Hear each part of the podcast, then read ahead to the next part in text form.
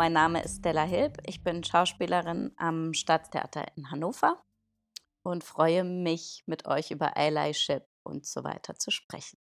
Ja, ich heiße Jande Thön-McGehan und ich bin Kinder- und Jugendlichenpsychotherapeutin und ähm, genau, äh, bin auch gespannt, äh, mit euch über Allyship zu sprechen. Und ich bin Hannes Oppermann.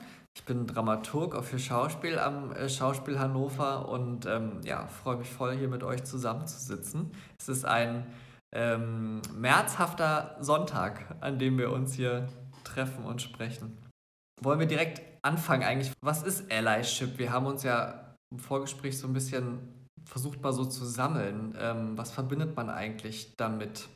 Ähm, wollt ihr da vielleicht einmal so loslegen, was Allyship bedeuten kann?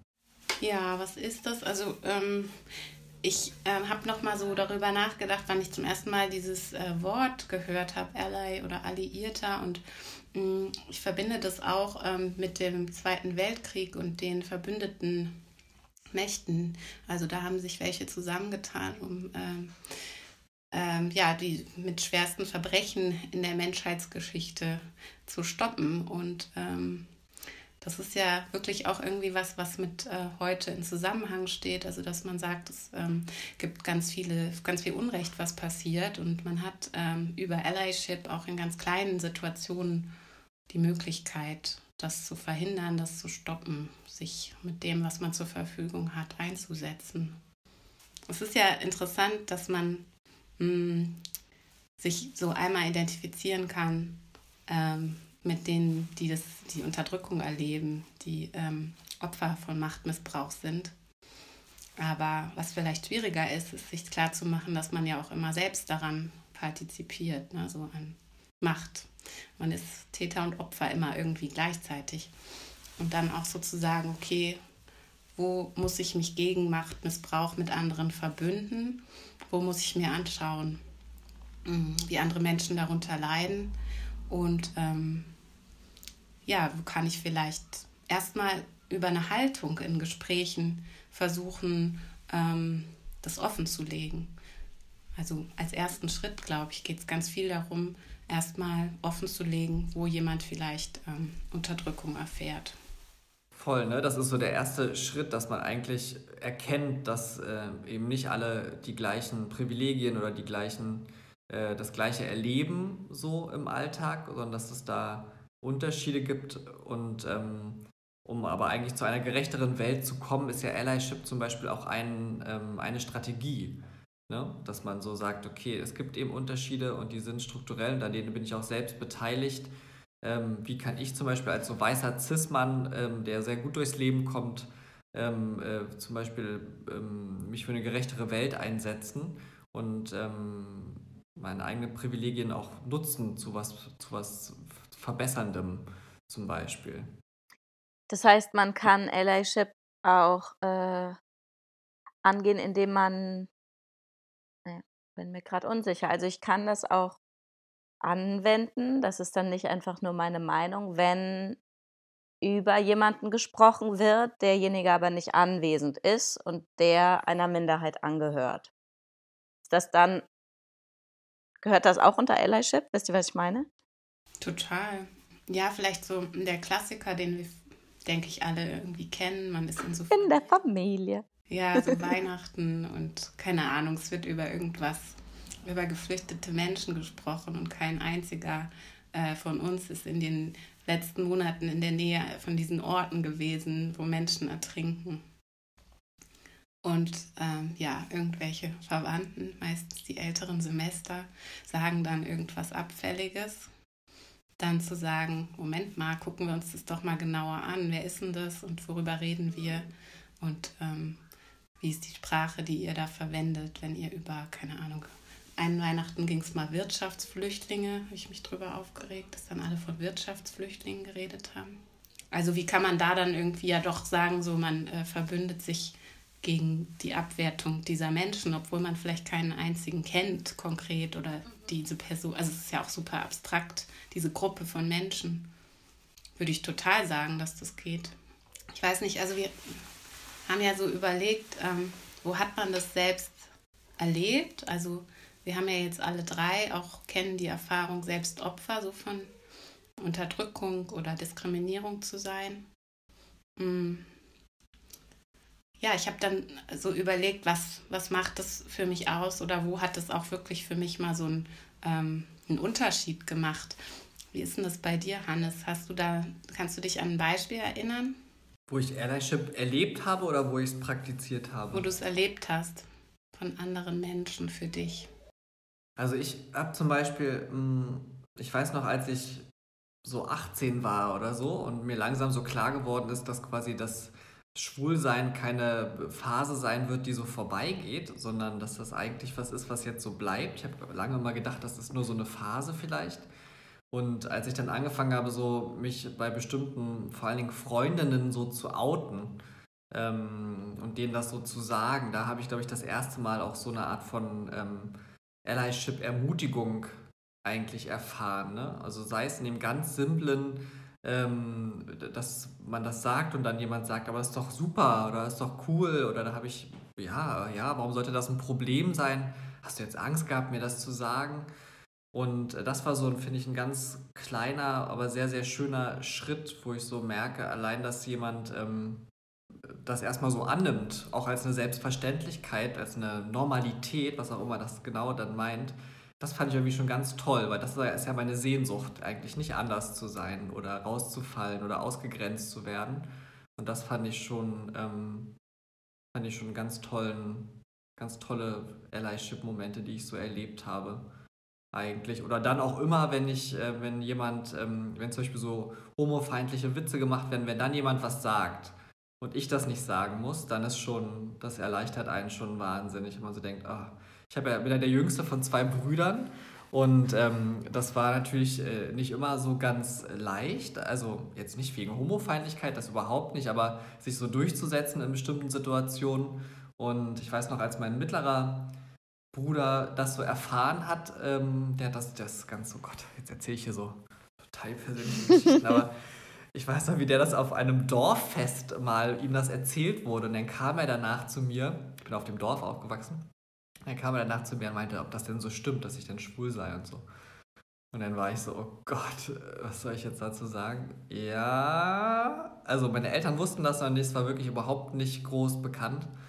Und ähm, dann war er, war er aus, hat er gesagt, ja, ja, es hat irgendjemand so in so einem Ton behauptet, da ich auch gesagt, ist doch egal, finde ich doch super.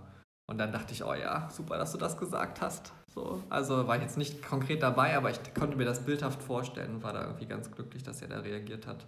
Drauf. Na, da, da, da, Im nächsten Satz hat er dann aber gesagt, naja, zum Glück bist du kein Nazi. Und er wieder so dachte, na, okay, ja, das, äh, das wäre schlimmer, verstehe. Es gibt also doch ein Ranking. ja. Und wie, wo habt ihr das erlebt? Wo, wo ging das, was waren für euch so einprägsame Momente oder vielleicht auch der erste Moment, wo man sowas mal erfahren hat? Ähm, was mir nochmal eingefallen ist, da war ich so elf Jahre alt, äh, war so auch so ein Moment der Politisierung fast. Da hat ein Familienfreund, äh, der jüdisch ist und ähm, der ja immer irgendwie politisch war und äh, so Filmemacher ist, der hat äh, zu mir als Elfjähriger gesagt, Janne, pass mal auf. Du musst für mich auf die Straße gehen und ich für dich.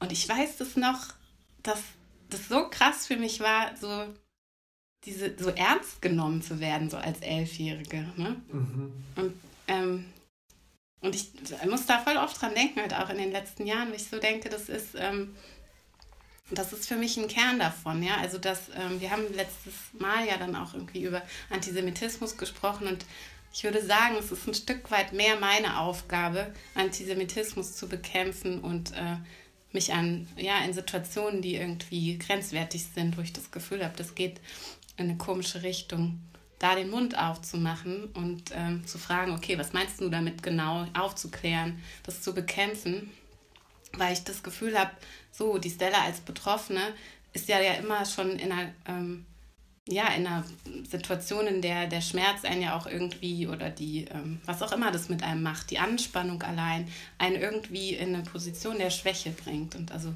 man kommt in die Defensive, ne? Man ist ja dann, wenn sowas fällt, erstmal in der Defensive. Und das ist erstmal scheiße. Ja, und es löst so einen Stress aus. Also so einen emotionalen Stress, den der Fragende oder der Äußernde oder Diskriminierende überhaupt nicht versteht und einordnen kann. Und dadurch gerät man eben zusätzlich in die Defensive oder in so eine Erklärungsnot, wo, wo ich so oft nach der Situation dachte, wieso ich denn nicht klar denken können? Kampf-Fluchtreflex ist das dann so. Es wird so das Gehirn angesprochen, ja. Bei mir sind das so, ich habe so viele Mini-Erlebnisse, aber ich würde die nie so als, ich hätte die nie so eingestuft als Ally, weil dieser Begriff so neu für mich ist.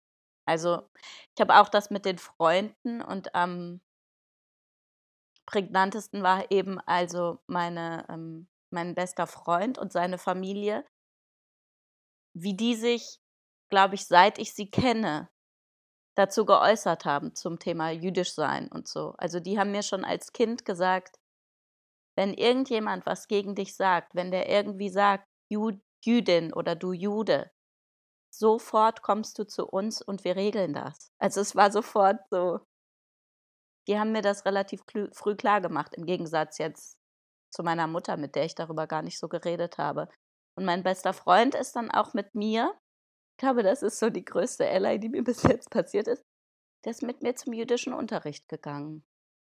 Bis zu dem Punkt, als dann die Frau gesagt hat, so, jetzt müsste man mal über die Beschneidung reden.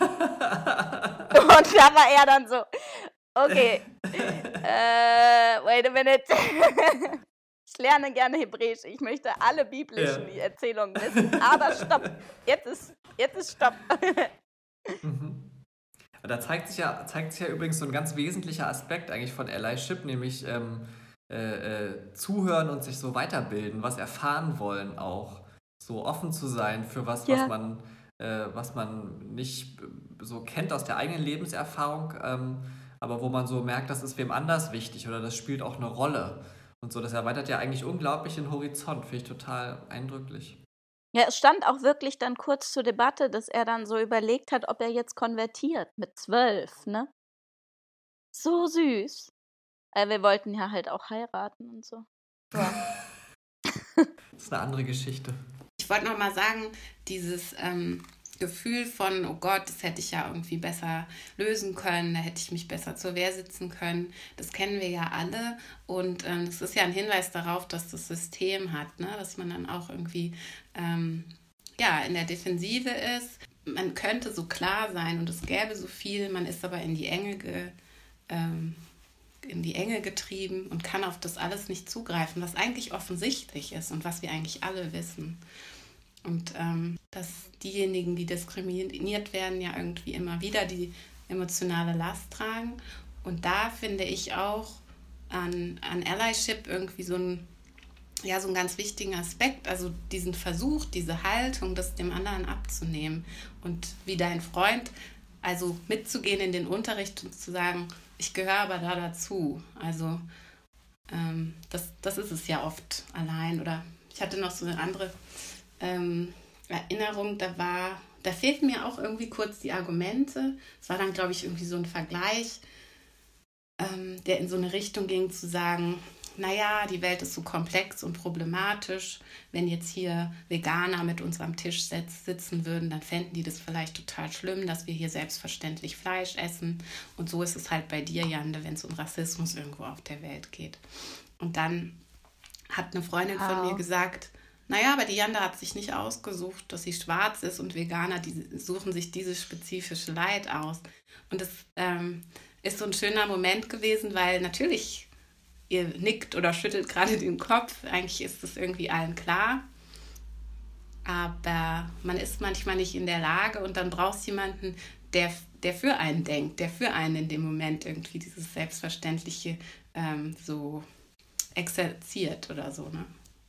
Ja, voll. Ich finde auch, es ist so, das kann man gar nicht, gar nicht oft genug im Grunde so betonen. Ne? Also das, was auch Stella am Anfang gesagt hat, dass es dass zum Beispiel eine Beleidigung oder auch ein doppeldeutiges Kommentar einen halt in so einen auch emotionalen Blackout häufig so versetzt. Und sei es nur ganz kurz, da wird man sicherlich auch besser so im Laufe der Zeit und versucht sich so vorzubereiten, schlagfertiger vielleicht auch zu werden.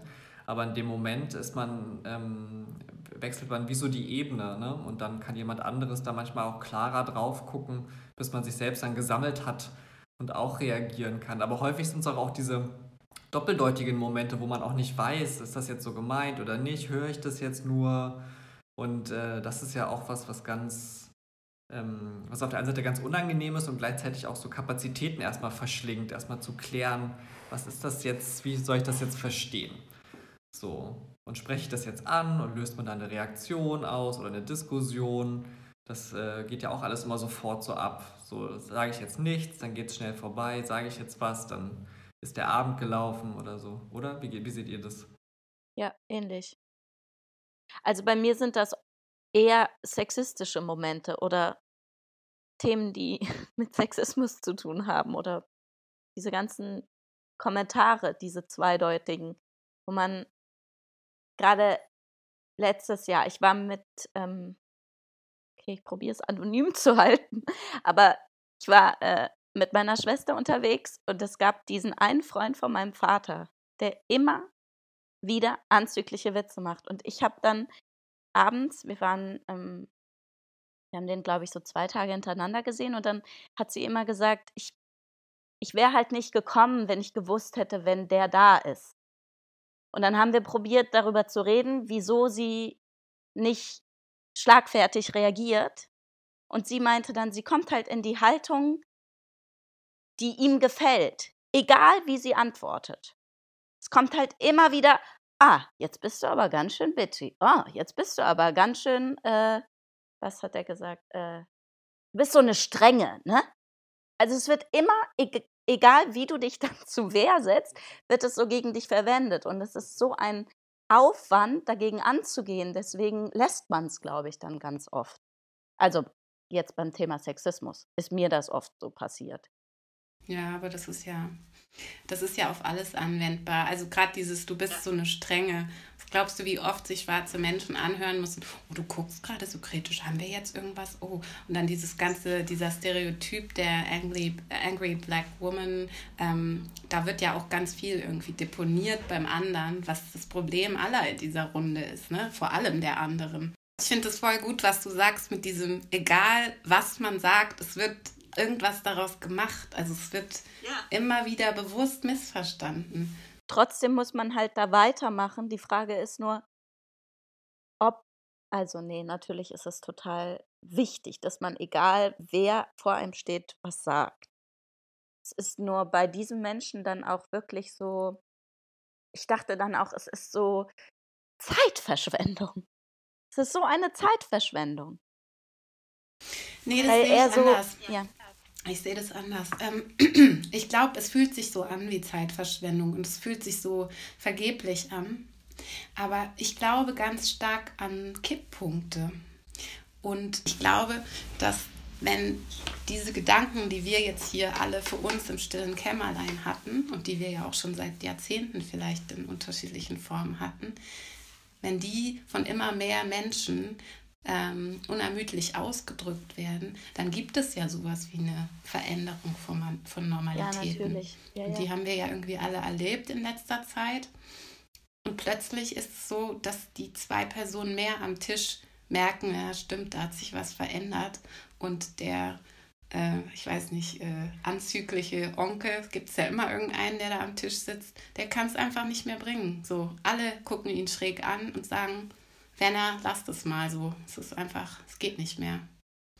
Ich würde würd auch sagen, man prägt damit auch so eine ähm, Kultur in so einer Gruppe und sei es in der Familie oder so. Ne? Wenn immer nichts gesagt wird, dann ist das quasi so die, das normierte Verhalten. Konsens, ja, ja. Genau. Und wenn es immer wieder den Streit gibt, dann, also ich glaube, dass mehr Leute, als man glaubt, das dann eigentlich auch innerlich so sehen, aber sich das nicht formulieren können oder sich auch nicht trauen oder so vielleicht und dann da auch mit aufspringen auf den Zug und ähm, man etabliert eben, dass es einen Widerspruch erzeugt, wenn so eine Kommentare kommen.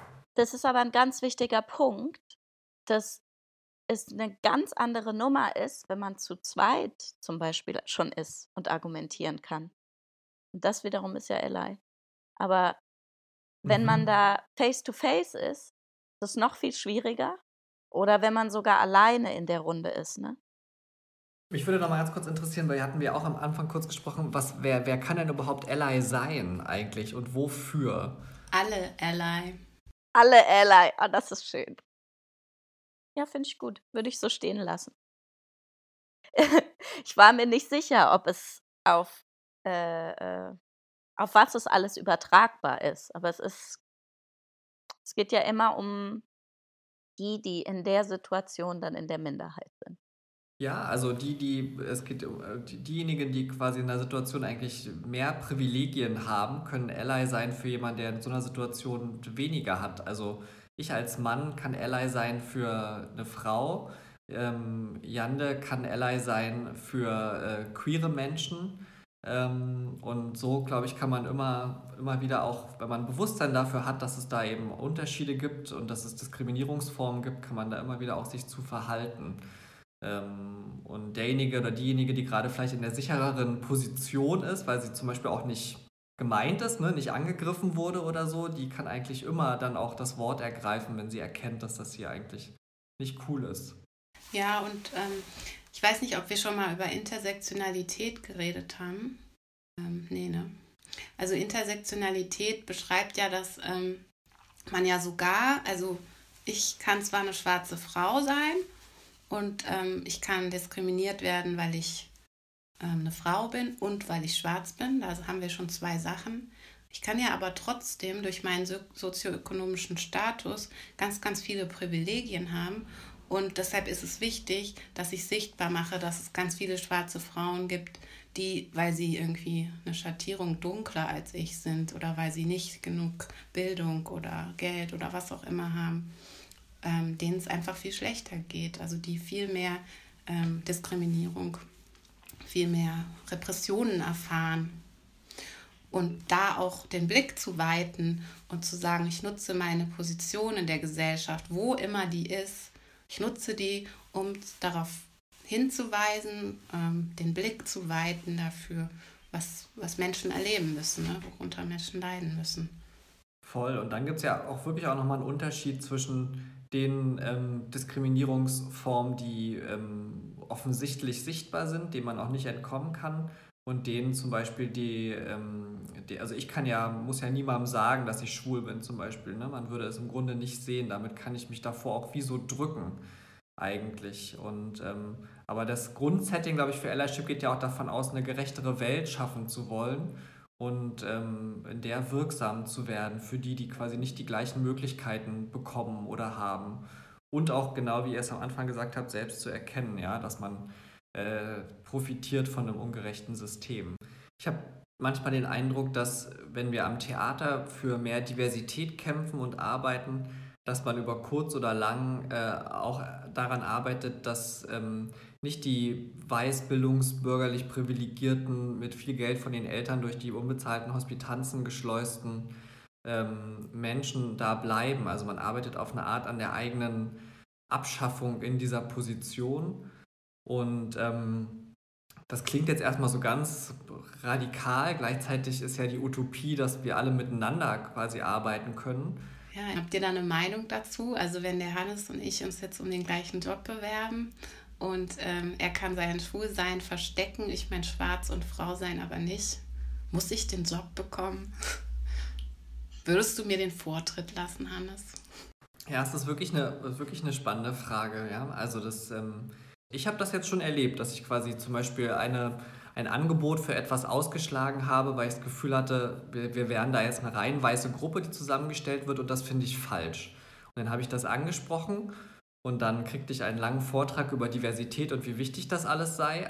Und dann war ich so, okay, das ist ja super Theorie, aber wie ist das in der Praxis? Ja, man findet ja niemanden der nicht weiß sei. Und dann ging es hin und her und hin und her. Und dann habe ich irgendwann gedacht, ja, es nützt nichts, das zu machen. Ich will das nicht machen. Ich kann das jetzt ansprechen und dann ist doch gut. So, und da muss die andere Person halt gucken, ob sie da den Impuls mitnimmt oder ob sie den nicht mitnimmt. Und ähm, dann verzichtet, verzichte ich da auf eine Chance, die auf der anderen Seite aber, ja, also da, hm, da geht es ja jetzt nicht, also es ist nicht so groß gewesen wie so eine Stelle, ne, wo man seinen Lebensunterhalt dann mit verdient. Es war quasi was Kleineres eigentlich. Und ich würde aber auch sagen, Allyship zeigt sich auch in Situationen, wo keine marginalisierte Person anwesend ist. Also wo man zum Beispiel sagt, ich habe da eine Haltung zu und finde das jetzt hier in der Zusammensetzung problematisch. Ähm, in einer Organisation, die rein weiß ist, müsste man vielleicht drüber nachdenken, will man da, wenn man sich als Critical White versteht, dann den Job auch nehmen oder ist das dann eigentlich auch schon falsch und müsste man vielleicht sagen, hm, überlegen Sie doch mal, ob das dann so richtig ist vom Profil. Stimmt dann das Mindset überein? letztendlich auch in der Organisation mit dem eigenen, oder? Ich habe so lange Antwort gegeben, aber. Ja, aber spannend. Also ich bin beeindruckt. Ich finde, da geht so ans Eingemachte und ähm, da wird ja auch nochmal deutlich, also wenn es jetzt wirklich darum geht, dass ich als weißer Familienvater äh, mich um eine Stelle bewerbe, da ist eine schwarze Frau, die will den Job auch, wir sind ähnlich gut.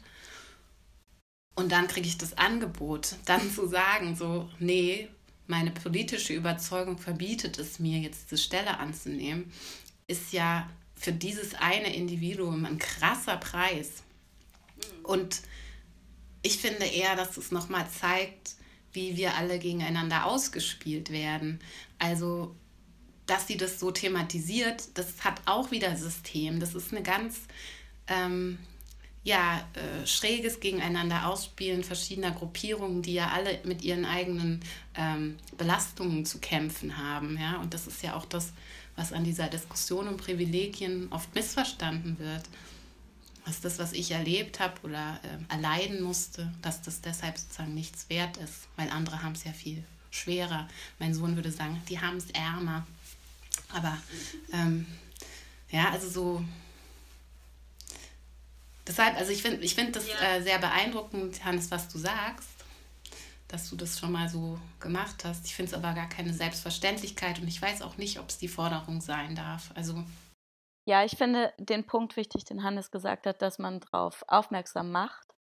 Ich weiß nicht, also Vortritt lassen finde ich auch, auch Wahnsinn und auch in ähm, vielen Bereichen super wichtig. Aber das liegt dann nicht an der Person, die sich bewirbt, sondern an denen, die aussuchen. Also, und da finde ich, äh, ja, sollte es so sein. Aber ich glaube zum Beispiel, ich würde in so einer Situation, das ist ja jetzt ein theoretisches Beispiel für uns, außer ihr habt das jetzt sogar schon mal so erlebt, ich fände es auch interessant, sich wie auszutauschen dann ne, mit der anderen Person. Also ich weiß nicht, wie ging es euch als äh, dir, Janne, als schwarze Frau, Stella, dir als weiße Frau, wenn jetzt der ein Mann sagt, nee, die Frauen haben das mehr verdient, ich lasse euch so den Vortritt. Findet ihr das, also so müsste man darüber nicht im Grunde sich ja nochmal wirklich direkter dann auch so austauschen oder hat das nicht auch was Übergriffiges, wenn man so, ähm, wenn man das einfach so macht? Wisst ihr, wie ich meine? Also das. Ja. Wie meinst du was Übergriffiges von dem, der einen einstellt, dass er sagt, ihr müsst entscheiden, wer es kriegt? Nee, nee also wenn ich, wenn ich, mir jetzt so vorstelle, diese Familienvater-Situation, ne? das habe ich jetzt auch ja. vielleicht beschrieben. Nee, ähm, ich verstehe total, was du meinst und ich, ähm, äh, ähm, das ist ja ganz oft, wie das auch missverstanden wird. Zum Beispiel, ähm, der Joma Mangold hatte das, äh, der hat ja so eine interessante Position in dem Ganzen. Äh, der hatte so gesagt, naja, ich will doch äh, den Job haben, weil ich der Beste bin und nicht, weil ich schwarz bin. Und da dachte ich so, das ist aber nicht der Punkt. Das ist das, wo, was immer wieder so ähm, ja, so missverstanden und ich finde auch bewusst missverstanden wird. Es geht darum, wenn zwei Menschen gleich gut sind, sich um einen Job bewerben, dass dann die Person, die schwarz ist, die Person, die weiblich ist, die Person, die eine Behinderung hat, die Person, die homosexuell, äh, homosexuell ist oder die einfach Diskriminierung erfahren hat in ihrem Leben, ganz oft ganz viel nicht bekommen hat, weil sie ein bestimmtes Merkmal hatte dass die jetzt den Vortritt bekommt und nicht, dass jemand gönnerhaft sagt, komm Kleines, kannst den Job haben. Ja, genau, das wäre wichtig, dass das nicht so rüberkommt dann auch. Also auf beiden Seiten, weder von der von den Chefinnen oder Chefs, aber auch von der anderen, von dem anderen, der anderen Person. Deswegen dachte ich so, also wäre mein Impuls zum Beispiel, ob man sich da nicht mit dem der Konkurrentin quasi wie austauschen müsste, auch nochmal so darüber. Da kann ja sein, dass, also je nach, das ist ja übergriffig ist, wenn man so glaubt, dass das äh, doch klar ist, dass das das Beste ist. Man muss aber sich eigentlich auch wie mit der Einzelperson austauschen, weil wenn die andere Person sagt, nee, dann will ich es auch nicht, weil ich will das nicht zugeworfen bekommen als Zubrot.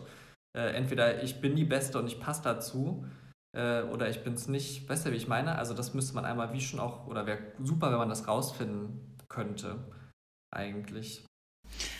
Oder, also ich finde eigentlich das, was Stella gesagt hat, auch eine gute Lösung dafür, dass es einfach nie in der Hand liegen darf der Konkurrenz, sondern dass eigentlich ähm, die, El also die, die Ebene der Entscheider, ja, das, der Menschen, die im, ähm, das Einstellungsverfahren leiten, dass die, die äh, diesen Schritt gehen müssen und nicht die Konkurrenten.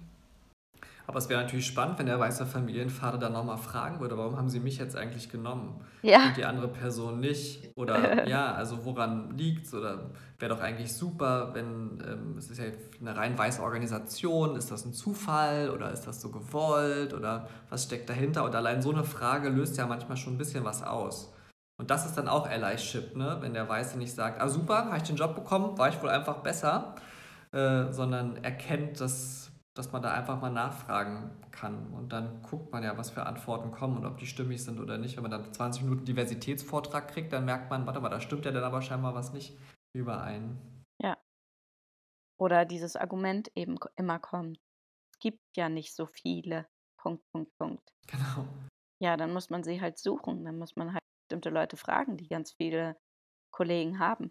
Das geht ja auch immer davon aus, ist ja auch eigentlich auch systemisch falsch, dass ähm, äh, halt alle die gleichen Zugangs- oder Bildungsmöglichkeiten haben, ne? dass man so ähm, dass man so tut, als es, also wenn es da nicht gleich oder es müsste, also es gibt sie halt einfach nicht, dann ist das, dann hängt das ja häufig damit zu tun, dass man nicht die gleichen Zugangschancen vielleicht hatte äh, zu lange, lange, lange Jahren unbezahlten Praktika zum Beispiel, um in so Kulturbetrieben, äh, die so dazugehören, so hochzukommen. Und ähm, dem auch nochmal so Rechnung zu tragen, dass wir halt nicht in einer Welt leben, wo alle die gleichen Möglichkeiten haben, aufzusteigen, weil sie nicht in eine Familie geboren sind, die Geld hat oder äh, die Kultur und Kunst so wahnsinnig schätzt äh, oder so. Das ähm, finde ich auch nochmal wichtig dabei zu sagen, so dass es da eben strukturelle Unterschiede gibt, ähm, die einen auffordern, eben mehr zu suchen, vielleicht auch die eigenen Kriterien zu überdenken. Und da wird es ja dann wieder das wird, ist ja dann auch ein kritischer Punkt, wenn man sagt, aha, die Kriterien überdenken. Was heißt das dann? Quotierung oder heißt das, man muss eine, die Latte niedriger hängen, damit zum Beispiel mehr äh, Personen auf Color dann irgendwie in das Unternehmen kommen? Wie siehst du das, Janne, wenn, wenn man das so beschreiben würde? Denkst du dann auch so, nee, also das ist ja auch ein Scheiß? Oder denkst du, naja, aber so, man muss ja irgendwie agieren? Oder was, was denkst du das, wenn ich das so sage? Also ich muss da immer aufpassen, dass ich da nicht zynisch werde. Und ähm, fand da eine ganz gute ähm, Antwort auf, ähm, als jetzt nochmal über Frauenquote diskutiert wurde, ähm, Satire. Ich glaube, das war extra drei oder so, die dann gesagt haben, naja, eigentlich müsste ja äh, jeder weiße Mann sich fragen, scheiße, habe ich meinen Job nur bekommen, weil ich ein weißer Mann bin. Ja, also dieses Schuldgefühl und dieses Schamgefühl, was wir Frauen, was alle möglichen ähm, diskrimini äh, äh, diskriminierten und marginalisierten Menschen sich irgendwie immer wieder anziehen, dass das eigentlich woanders hingehört. Also das ist einmal, finde ich, eine Antwort darauf. Also zu gucken, wie gab es immer eine weiße Männerquote, wie ist die Normalität und ist eine Diskussion um eine Quote eigentlich eine Farce schon. Und ähm, jetzt für so einen sagen wir mal, äh, lebenspraktischen Ansatz fand ich einen Vorschlag ganz gut. Den hat ähm, Peggy Piesche gemacht. Ich weiß nicht, ob ihr die kennt. Die hat gesagt, ähm, es gäbe auch schon lange die Diskussion um eine Männerquote ähm, von 30 Prozent oder weiße Männerquote von 30 Prozent. Also, dass man sozusagen sagt, ähm, es geht nicht darum ähm, zu sagen, es muss jetzt 10 Prozent Schwarze in jedem Unternehmen, in jeder Branche geben, weil wir müssen uns erstmal angucken, wie in dem Feld wer überhaupt repräsentiert ist. Aber wir können sagen, ein Höchstwert, ja, für alle möglichen Branchen von weißen Männern, der kann uns weiterhelfen, mal zu gucken, okay, welche Gruppen finden denn wie hier ihren Weg in diese Branche? Und ähm, dann wird sich das nochmal wie auch immer gestalten und das wird andere Themen bringen und das ähm, ist was, worauf man sich einlassen muss, unbedingt. Ja, ich finde die Umdrehung schon sehr interessant, wenn man so sagt, in einem mhm. patriarchal-kapitalistischen System gibt es schon immer eine weiße Männerquote, äh, die unbegrenzt nach oben geht. Und jetzt muss man vielleicht mit dieser weißen Männerquote nochmal anders umgehen und das so umzudrehen. Ne? Also zu sagen, man definiert nicht, äh, wie viele Frauen man in den DAX-Vorständen haben möchte, sondern man definiert, wie viele ähm, weiße Männer man zum Beispiel in den DAX-Vorständen maximal noch haben will ähm, in dem Wissen darum, dass quasi die gesellschaftliche Vielfalt da nicht abgebildet wird. Und da geht es ja nicht einfach nur darum, das einfach so abzubilden, sondern das belegen ja auch viele Studien, dass äh, beispielsweise Menschen mit, mit Diskriminierungserfahrungen ähm, häufig einen viel weiteren Horizont haben, bestimmte oder viele Themenbereiche abzudecken oder im Blick zu haben. Intersektional zum Beispiel zu denken, heißt ja auch die Komplexität der Realität im, im, in den Blick zu nehmen. Und das ist letztendlich für jedes Unternehmen eigentlich recht wertvoll, wenn man jetzt so pro äh, den kapitalistischen Denkstrukturen argumentieren würde. Ähm, also divers, divers aufgestellte Teams sind effizienter oder kriegen, schaffen bessere Lösungen, schnellere Lösungen, weil sie einfach verschiedene Perspektiven auf den gleichen Gegenstand mitbringen aufgrund ihrer Lebenserfahrungen. Ähm, ich wollte noch mal was äh, sagen. Ich weiß gar nicht, ob du das letztes Mal gesagt hattest in dem Gespräch, Stella, aber irgendwann hast du es gesagt und ich fand es genial. Also, wir haben uns darüber unterhalten, wie das mit der Vereinbarkeit und von, von Familie und Beruf eigentlich so ist. Und die Stella meinte so, die ganze Zeit habt ihr Arschlöcher uns weiß gemacht, dass es nicht geht. Und jetzt mit der Pandemie sehen wir, es geht. Ja, irgendwie ist es möglich, von zu Hause zu arbeiten. Ist es möglich, ähm, das doch irgendwie zu vereinbaren. Und ich glaube, dass eine Diversität auf Führungsebenen auch ganz viel solche Lebensrealitäten ja, viel selbstverständlicher integrieren würde. Ähm, und, und dass man mit dieser Pandemie jetzt auch ja, so eine Ungeduld gelernt hat. Also man hat gelernt, ähm, gesehen, wie schnell Wandel eigentlich passieren kann, wenn man es will. Und ja, also natürlich ist es auch extrem ernüchternd ne, in Bezug auf vieles, was vorher lange, lange diskutiert wurde und einfach nicht passiert ist. Ja, und auch leider nicht, weil man es will, sondern weil es musste. Also es hatten ja nicht alle die Wahl, von zu Hause zu arbeiten mit den Kindern im Hintergrund. Wie, wie reagiert ihr auf die, ähm, die Befürchtungen, dass die Pandemie im Grunde eher auch zu einer Verstärkung der tradierten Rollenbilder geführt hat?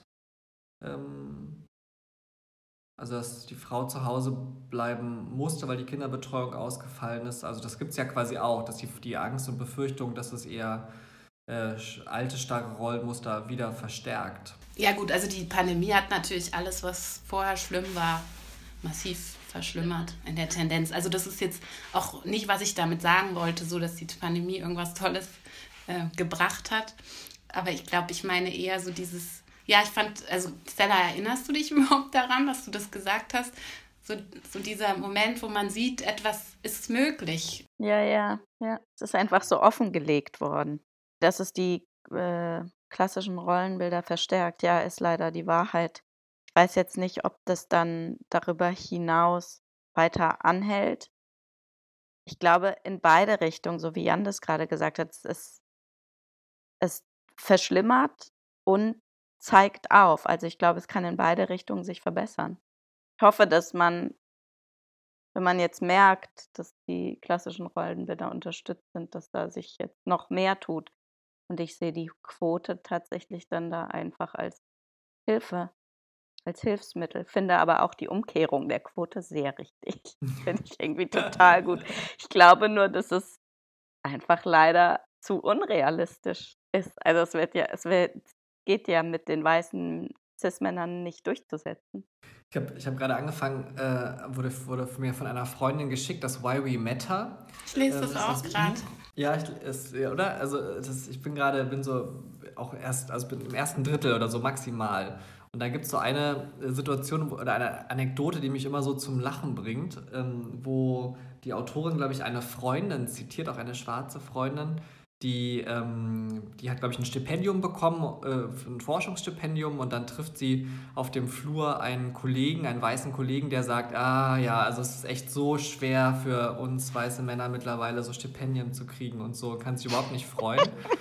Und dann sagt sie so, mein Gott, ey, ich wünschte, ich hätte das Selbstbewusstsein eines durchschnittlichen weißen Mannes. Dann wäre mir schon so geholfen, mit dieser Hybris durchs Leben zu gehen.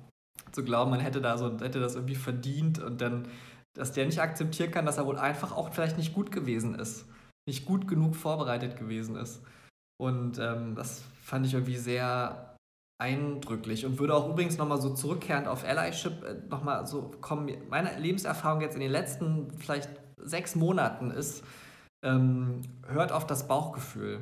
In Situationen, wo ihr wo was Uneindeutiges oder Diskriminierendes passiert, ist man ja manchmal so, kann, also auch als Außenstehende, die nicht, also die nicht betroffen ist jetzt von einer Aussage oder so, ne, ähm, das, das Bauchgefühl sagt einem eigentlich immer, das stimmt was nicht. Das stimmt hier gerade nicht. Und dem mehr zu vertrauen, will ich mir so vornehmen, eigentlich jetzt auch für die Zukunft. Äh, und nicht erstmal so zu denken, hm, habe ich das jetzt auch richtig verstanden? Stimmt das überhaupt? Was sagt man denn da jetzt? Ist das jetzt so ein Konflikt? Sondern diesen Impuls kurz nachzugeben und sei es nur erstmal hm, komisch, was war das? Auch zu veröffentlichen, ne? anzuhalten, anstatt das so weiterlaufen zu lassen. Ich glaube, das Bauchgefühl ist da eigentlich recht untrüglich gegen Ungerechtigkeit bei vielen Menschen. Sehr schön. Das äh, nennen wir in der ähm, Psychoanalyse ja ähm, Unbehagen. Und ähm, ich habe etwa genau, was du gerade gesagt hast, in letzter Zeit oft ähm, auch so eine Anekdote erzählt. Also ähm, auch gesagt, Mensch, ich muss da eigentlich mehr drauf hören, wenn ich so ein Unbehagen habe. Und dann kriege ich manchmal ein Jahr später eine Erklärung. Mm, so war das mit dem Schmähgedicht von Böhmermann. Ich habe irgendwie, ich habe damit irgendwie ein komisches Gefühl gehabt und habe versucht, das ähm, den Finger drauf zu legen. Und dann habe ich eine Frau, die ähm, im Satiremuseum in Frankfurt arbeitet, getroffen. Und die hat gesagt, naja, das Problem ist, Satire muss nach unten treten und das Gedicht bedient sich Stereotype, die ganz schön ähm, rassistisch sind. Und dann ist bei mir der Groschen gefallen und ich dachte, ach genau, ähm, ich hatte nicht äh, die Instrumente zu sagen, warum ich mit, also ich dachte irgendwie, ist das komisch, das geht in eine komische Richtung. Aber da kam die Erklärung. Aber versteht das richtig? Du hast gesagt, Satire muss nach unten treten. Ich dachte, Satire muss nach oben treten eigentlich. Also äh, sorry, darf nicht nach unten treten. sorry. Ja, okay, dann hm, voll. Und dass, dass da auch ähm, in diesen rassistischen Stereotypen dieses nach unten treten, ne? also wie ähm, wird mit ja, wie wird mit dem Stereotyp eines türkischen Menschen in dem Gedicht umgegangen ist, dass das total problematisch ist. Ja, weil das fragen wir uns ja im Theater auch häufig, Stella, oder? Also wir, man inszeniert sowas und arbeitet sowas und dann ist man so im Probenprozess, manchmal kommt man ja in so einen Rausch und macht so Witze und komm, wir machen das, drehen das da noch weiter und das ist jetzt alles so ganz lustig und dann greift man ja viel so zu ähm, in sich schlummernden Musterstereotypen, weil die so schnell greifbar sind in so einem Probenmoment und dann muss man eigentlich immer irgendwann mal reflektieren, okay, sag mal, auf wessen Kosten mache ich jetzt eigentlich hier die Witze? Und ich würde auch mal sagen, auf Kosten von, klar will man kein Politiker-Bashing betreiben, ne? aber Politikerinnen und Politiker gehören halt zu den privilegierten sehr gut verdienenden, häufig, wenn sie jetzt nicht ehrenamtlich tätig sind, Menschen, die unsere Gesellschaft gestalten und äh, das heißt quasi auch uns gestalten. Da habe ich natürlich eine andere Möglichkeit, auch satirisch zu, zu gehen, als wenn ich jetzt auf Transgender-Personen mich lustig mache, die quasi wirklich in ihrem Alltag äh, die ganze Zeit echt Shit haben oder Probleme haben, einfach, einfach mal nicht angeguckt zu werden zum Beispiel. Und das macht schon einen Unterschied. Dafür muss man das Bewusstsein schärfen. Weil das ja im Theater immer gleich damit so einhergeht, ah, man darf ja gar nicht mehr alles machen oder es ist doch Kunstfreiheit und man muss doch alles machen dürfen und so. Ich glaube auch, man darf alles auf der Bühne machen. Das ist ja eine große Errungenschaft der bürgerlichen Bühnen, dass man, dass man nicht zensiert wird, aber man hat ja deswegen trotzdem eine Verantwortung äh, dessen, auf wessen Kosten ich jetzt hier zum Beispiel wie was sage oder welche Wirkungen das entfaltet. Und das ist natürlich, wenn man so erkennt, dass man dass nicht alle die gleichen Voraussetzungen haben oder nicht alle gleich sind, ähm, ist das, ähm, äh, äh, verändert sich da auch für viele weiße Männer zum Beispiel was, weil es komplizierter wird, weil man über Sachen nachdenken muss, wo man doch dachte, da muss ich ja noch nie drüber nachdenken. Ja, aber das ist jetzt, ist ja auch das Tolle vielleicht, dass man jetzt nachdenken muss. Wisst ihr, was ich ja, meine? Ich denke auch, also, ja. Ach, das ist ja auch wieder so ein Narrativ, so, ach, über was darf man denn noch Witze machen? Und oh, ist ja total schwierig geworden. Natürlich darfst du über Transpersonen Witze machen, natürlich darfst du über schwarze Menschen Witze machen. Die Frage ist nur, machst du den Witz in einer gemeinen Art und Weise, die die Diskriminierung verstärkt, oder machst du einen Witz, weil es ein Lauch ist, ja? Und jeder von uns hat Anteile, äh, in sich, ja, über die man, oder keine Ahnung, hat was Lächerliches an sich. Und wenn ich jemanden mag und mit jemandem befreundet bin, dann wird sich das früher oder später zeigen, ja. Also wenn ich mich einer Person zuwende oder ich kann mich auch in, in bösartiger Weise dem Erdogan in diesem Schmähgedicht zuwenden, weil der Verbrechen begeht, so gut gemacht. Aber mach's nicht mit diesen Stereotypen, die eine ganze Bevölkerungsgruppe wieder in eine Richtung, in eine Ecke ähm, drängen, ja. Und ich glaube, der Prozess, oder ich würde mir wünschen, dass der Prozess in eine Richtung geht, in der wir alle in zehn Jahren sagen, ich will diese Art von Witzen nicht mehr machen. Ich, äh, ich finde es auch gar nicht mehr lustig. Ja? Es ist, keine Ahnung, total platt und es gibt ganz viel anderes, was viel amüsanter ist. Das ist ja auch der totale Unterschied. Das geht ja immer verquer in den öffentlichen Diskussionen. Also du darfst vieles, vieles sagen, aber musst du es? So, also es verbietet, ist nicht verboten, es gibt Meinungsfreiheit, ist nicht eingeschränkt. Nur der, das, was das Neues ist, dass es einen Widerspruch auslöst und das empfinden viele schon als unangenehm, ähm, dass widersprochen wird. Ja, und machst du es, um dich zu profilieren? Ist der Diskriminierte anwesend? Ist er nicht anwesend? Ich finde halt auch bei uns im Theater, dass wir verhandeln diese ganzen wichtigen Themen, aber dann müssen auch Schwarze und Leute mit einfach Migrationshintergrund in den Regieteams sitzen oder Texte geschrieben haben oder eben auch eine Stimme bekommen. Also ich glaube, es ist, und das zieht sich ja eigentlich in allen Bereichen durch. War ein bisschen ein Sprung, gell? Nein, aber es ist total die Frage, wer macht sich auf wessen Kosten lustig oder auch welche Wissenskompetenzen sind eigentlich vorhanden. Also wie oft hatten wir in den letzten Jahren äh, reihenweise Teams, die über Fluchterfahrungen arbeiten und ähm, sich das maximal aus der Zeitung angelesen haben, anstatt ähm, sich auch zu überlegen, also reicht das eigentlich aus, um Kunst zu machen, eine, ein Erfahrungsschatz? Oder ich habe das jetzt auch erfahren, ne? dass ich so dachte, ach, ich lese mir da was durch zum Thema Drag. Das ist doch super. Und dann habe ich gemerkt, nee, es reicht halt nicht mehr aus, sich irgendwas so anzulesen. Es macht irgendwie Sinn, mit Menschen zu sprechen, die das tatsächlich tun.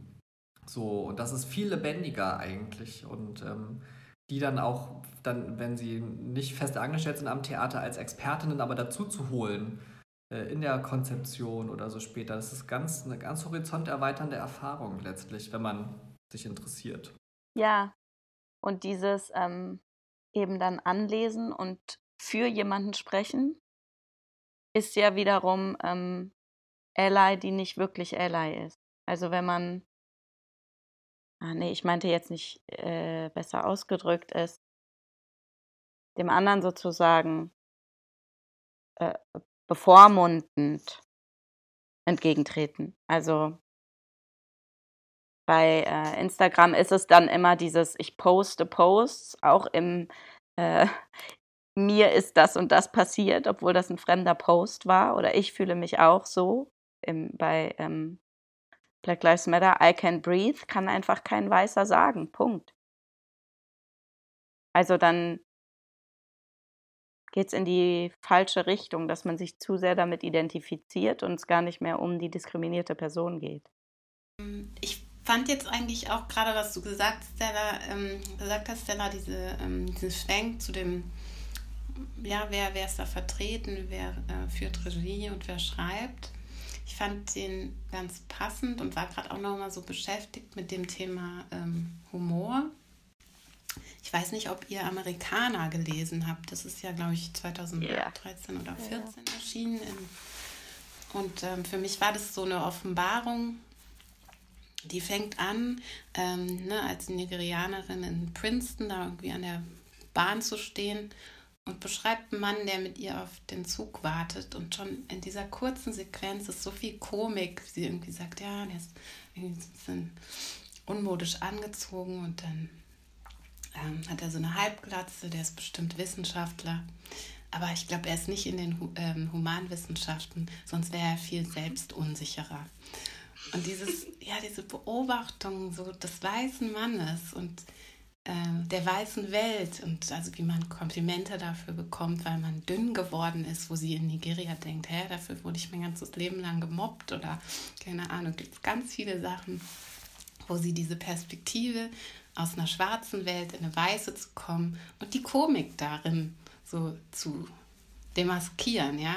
Das ist so eine Bereicherung gewesen und das dachte ich jetzt gerade nochmal für euer Feld. Also wenn du die, die Geflüchtetenperspektive, ähm, jemand, der hierher kommt und uns mit unseren ganzen neurotischen, keine Ahnung, Daseinsthemen beobachtet, ja, also ich glaube, da liegt ja ein ganz großes Potenzial auch drin, also erstmal zu lernen, aber dann wirklich auch für Unterhaltung und für Humor und für ganz, ganz kluge Beobachtungen. Und das muss geöffnet werden, so. Da, glaube ich, liegt viel. Äh, sag mal noch mal kurz, wo Allyship schiefgegangen ist. Stella, hast du da noch was? Ich wollte oder? noch deine Meinung hören zu dem schwarzen Quadrat auf Facebook. Also mit dem schwarzen Quadrat war das ja so, man ähm, hat ähm, dazu anregen wollen, dass sich jemand einen Tag von Social Media entzieht. Das wollte man damit signalisieren. Wenn man das wirklich wie so eine Pause genutzt hat und stattdessen die Zeit, die man auf Social Media verbracht hätte, sein Buch in ein, keine Ahnung, äh, sein, seine Nase in Bücher von Malcolm X gesteckt hätte, dann so bitte, cool, gute Idee. Leider wurde es ja aber so nicht benutzt, sondern es ist ja ähm, so auf einer sehr oberflächlichen Ebene viel verwendet worden. Und ähm, gibt ja jetzt auch irgendwie diese ganzen Begriffe Social Media Activism oder wie das da alles heißt. Also, dass Leute da vielleicht doch in der realen Welt eigentlich gar nicht ja, hinterherkommen, das, was sie auf, so, ähm, auf Social Media reposten oder, oder was sie da für eine Identität entwickeln. Und keine Ahnung, deshalb, ich würde sagen, Social Media ist einfach ein ganz kleiner Teil von unser aller Leben und der, also wenn es so ein, in so ein Missverhältnis kommt, finde ich das schwierig. Das ist meine Meinung dazu. Und jetzt vielleicht noch kurz ähm, Allyship. Als Negativbeispiel, oder was? Wo es schief gegangen ist? Ähm, mir ist mal was passiert. Ich saß in so einer ähm, weißen Runde und eine Frau hat ähm, eigentlich den ganzen Abend so keine Notiz von mir genommen. Und dann hat sie plötzlich mich so angeguckt. Und ähm, ich habe dann realisiert, sie hat begonnen, mich anzugucken weil sie jetzt eine Anekdote über schwarze Menschen erzählen wollte. Okay, und diese Anekdote war, ja, ähm, das sei ja so blöd, sie hätte jetzt neulich in der Politesse die Strafzettel verteilt, da einen Mann getroffen, der sei schwarz gewesen und sie würde da von ihrer, was weiß ich was, Partnerin ihres Bruders oder sowas, würde sie ja erkennen, das sei ja so toll, schwarze Menschen seien ja eigentlich so entspannt und ähm, würden das Leben so locker nehmen.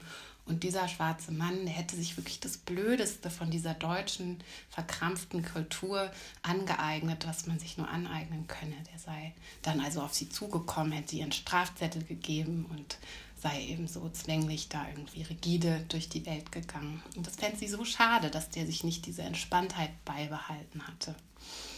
Und da habe ich so gedacht, wow. also erstmal konnte ich auch nicht mehr, mehr denken als, wow, was da gerade alles schiefgelaufen ist. So, du merkst gar nicht, dass du mich nur anguckst, nur überhaupt wahrnimmst, wenn es um schwarze Menschen geht. Dass du da ganz viel auf mich projizierst. Ach, der äh, schwarze Mensch ist ja an sich äh, was weiß ich, was entspannt und äh, geht leichtfüßig durchs Leben und naja, ähm, sie hätte das gerne gehabt, dass die Welt irgendwie so bleibt, wie sie sich das vorgestellt hat. Und jetzt gab es also einen schwarzen Mann, der als Politesse durch Frankfurt lief und Strafzettel verteilt hat. Das passte ihr nicht in den Kram, das wollte sie unbedingt mir auch nochmal erzählen. Und ähm, ich bin mir sicher, dass die, äh, naja, nichts Böses wollte und dass die auch sich nicht für eine Rassistin hält. Aber ich finde das so ein schönes Beispiel auch dafür, wie da natürlich ganz äh, krude Rassismen in dieser Frau wirksam waren und sind und ähm, ja, wie die das dann doch auch so aufoktroyiert auf schwarze Menschen. Und darin ja wieder, also nichts mit diesem Menschen und, und einer Ver, ähm, eines sich Verbündens gegen irgendwas zu tun hat. Sich überhaupt nicht ihrer Privilegien bewusst ist. Ja. Und diese Annahmen, also diese Annahme von schwarzen Menschen sind ja eben entspannt, grundsätzlich immer. Und jetzt halt in Deutschland und so, echt. Ja. Bewahrt euch bitte das, diese Ursprünglichkeit. Das ist ja das, was sie da eigentlich unausgesprochen mit sagt. Was so ja, bewahrt euch das, aber assimiliert euch. So, dass man es nicht merkt. Nur das behaltet bitte. Hannes, auch noch ein Beispiel für den schiefgelaufenen Allyship? Ich glaube, ich würde, würde da dieses, diese Coming-out-Anekdote passt da wahrscheinlich eigentlich zu, ohne jetzt, ich will ja jetzt auch meinem Bruder, der ganz, ganz toll ist, da überhaupt nicht ans Bein fahren, aber äh, als er eben ne, gesagt hat, na, wenn, du, wenn du Nazi wärst, wäre es schlimmer, ich glaube, da entlarvt sich so, dass man so denkt, eigentlich echt charmant gewesen bis zu diesem Punkt. Und dann gibt es so ein so eine Olympiade an Sachen, die wirklich sehr, sehr schlimm sind. Und da rangiere ich zum Glück über Schwulsein ist über Nazi-Sein, na, ein Glück. Also ich glaube, diese Relativierung ist so ein, da wollte er mir eigentlich ein Kompliment machen und hat das Gegenteil bewirkt. So. Und ja.